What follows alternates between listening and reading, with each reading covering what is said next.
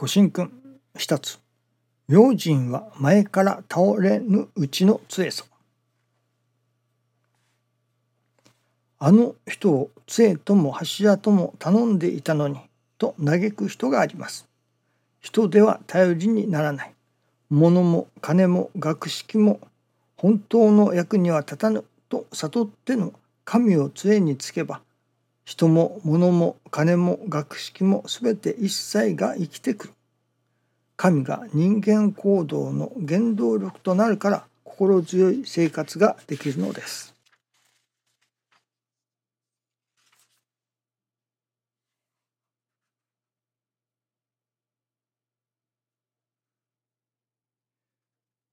神が人間行動の原動力と。人間行動の原動力。神が人間行動の原動力。まあ そ, そこにはさまざまな、何と言いましょうかね、意味合い、内容というものがあるとは思いますけれども、今日はその人間行動の原動力の一つにならねばならないものというのでしょうか。そういうものを教えていただいたように思うのですけれども、それはどういうことかというと、まあそうですね、ピノキオというあれは童話というのでしょうか、がありますね。ピノキオのお話ですね。そのお人形さんが心を持つというのでしょうか、自我を持つというのでしょうか、で自分で動き出すわけですね。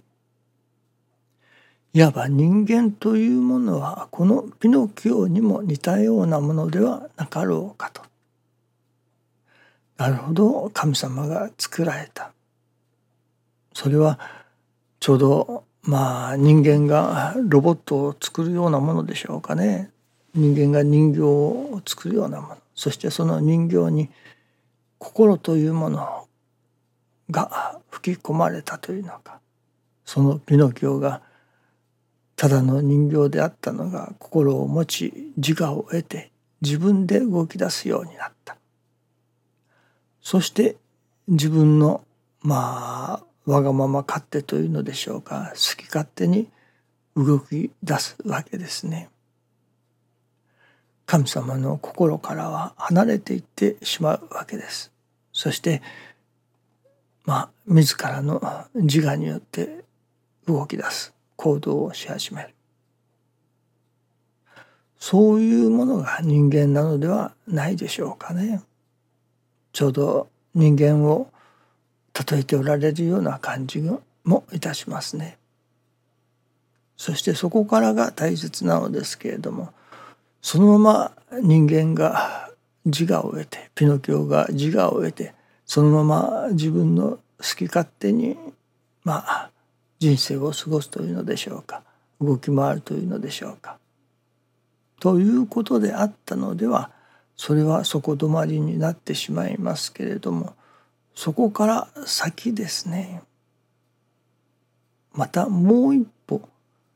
今度は自我を持った自分、わがまま勝手に生きようとしている、生きている人間が、もう一度今度は神様の方に心を向けるようになる。昨日のお話の少し続きのような感じもいたしますが、その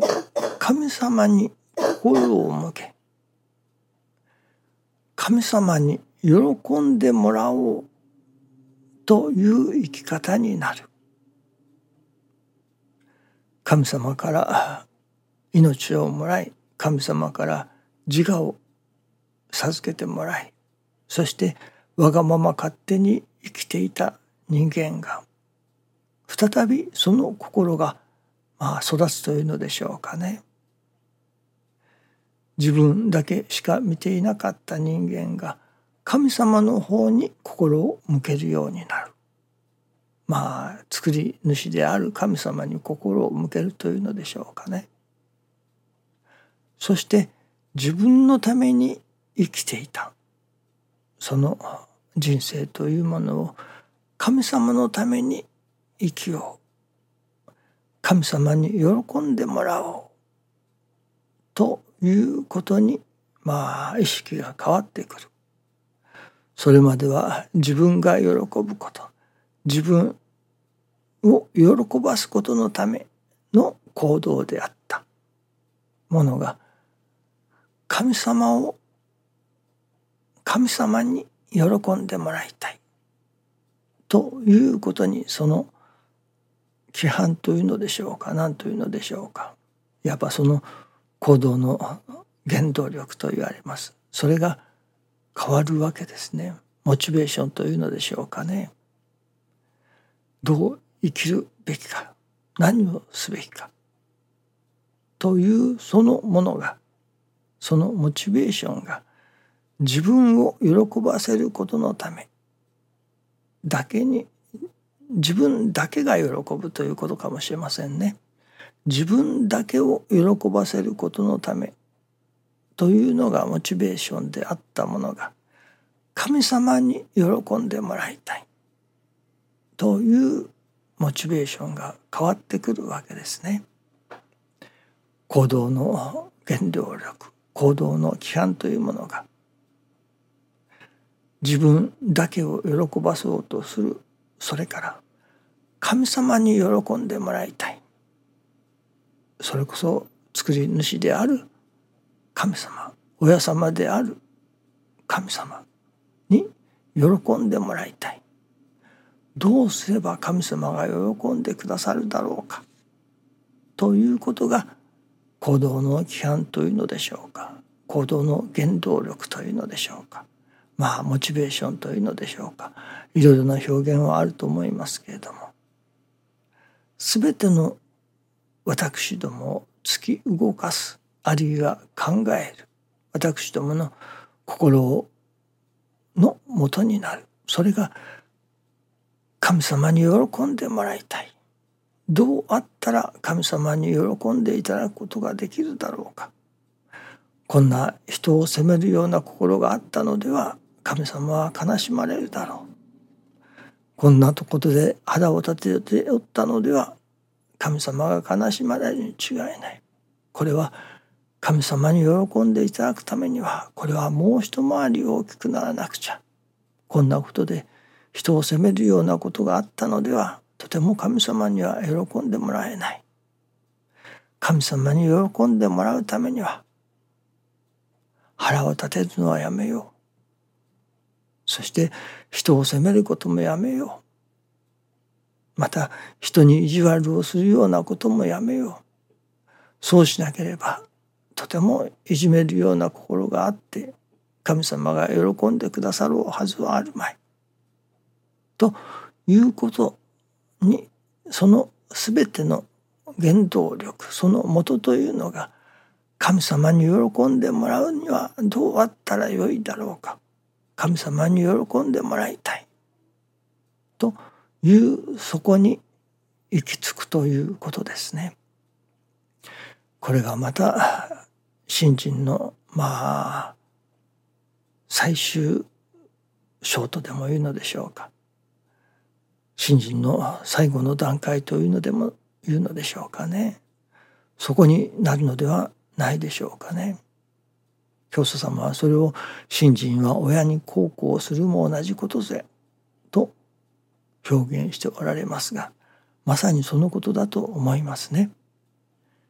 親に孝行する、すなわち親に喜んでもらう、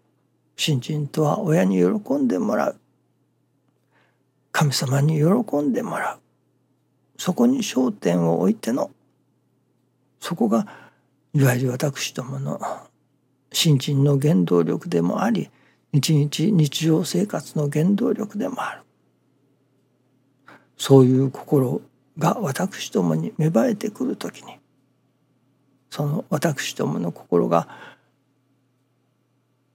自我から、その自ら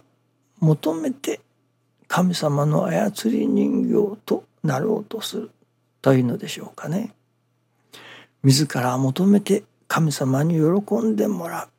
そのことをさせていただこう、そのことのための私の在り方であろうというところに、また神様も一層喜んでくださる。そこに初めて神と人との本当の意味においての愛着世界、本当の意味においての神様と人間とのまあ愛をかけようと教祖様は表現しておられますが、そういう世界が顕現されると神様が喜んでくださるのではないでしょうかね。本当の意味においての神様と人間氏子との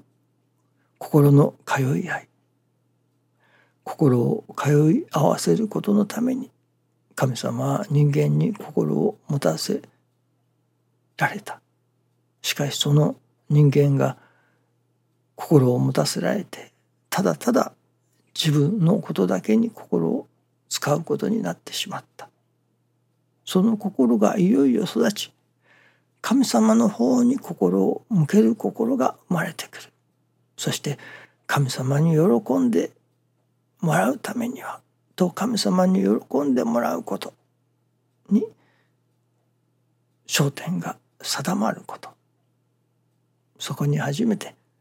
人間氏子と神様との心の通い合い、神様が求めておられた世界がそこに生まれてくるのではないでしょうかね。私どもが行動の原動力、それが神様に喜んでもらいたいという、そこにまあ落ち着くというのでしょうかね。そこに何というのでしょうか、定まるということがやっぱり神様も一番喜んでくださるのではないでしょうかね。どうぞよろしくお願いいたします。ありがとうございます。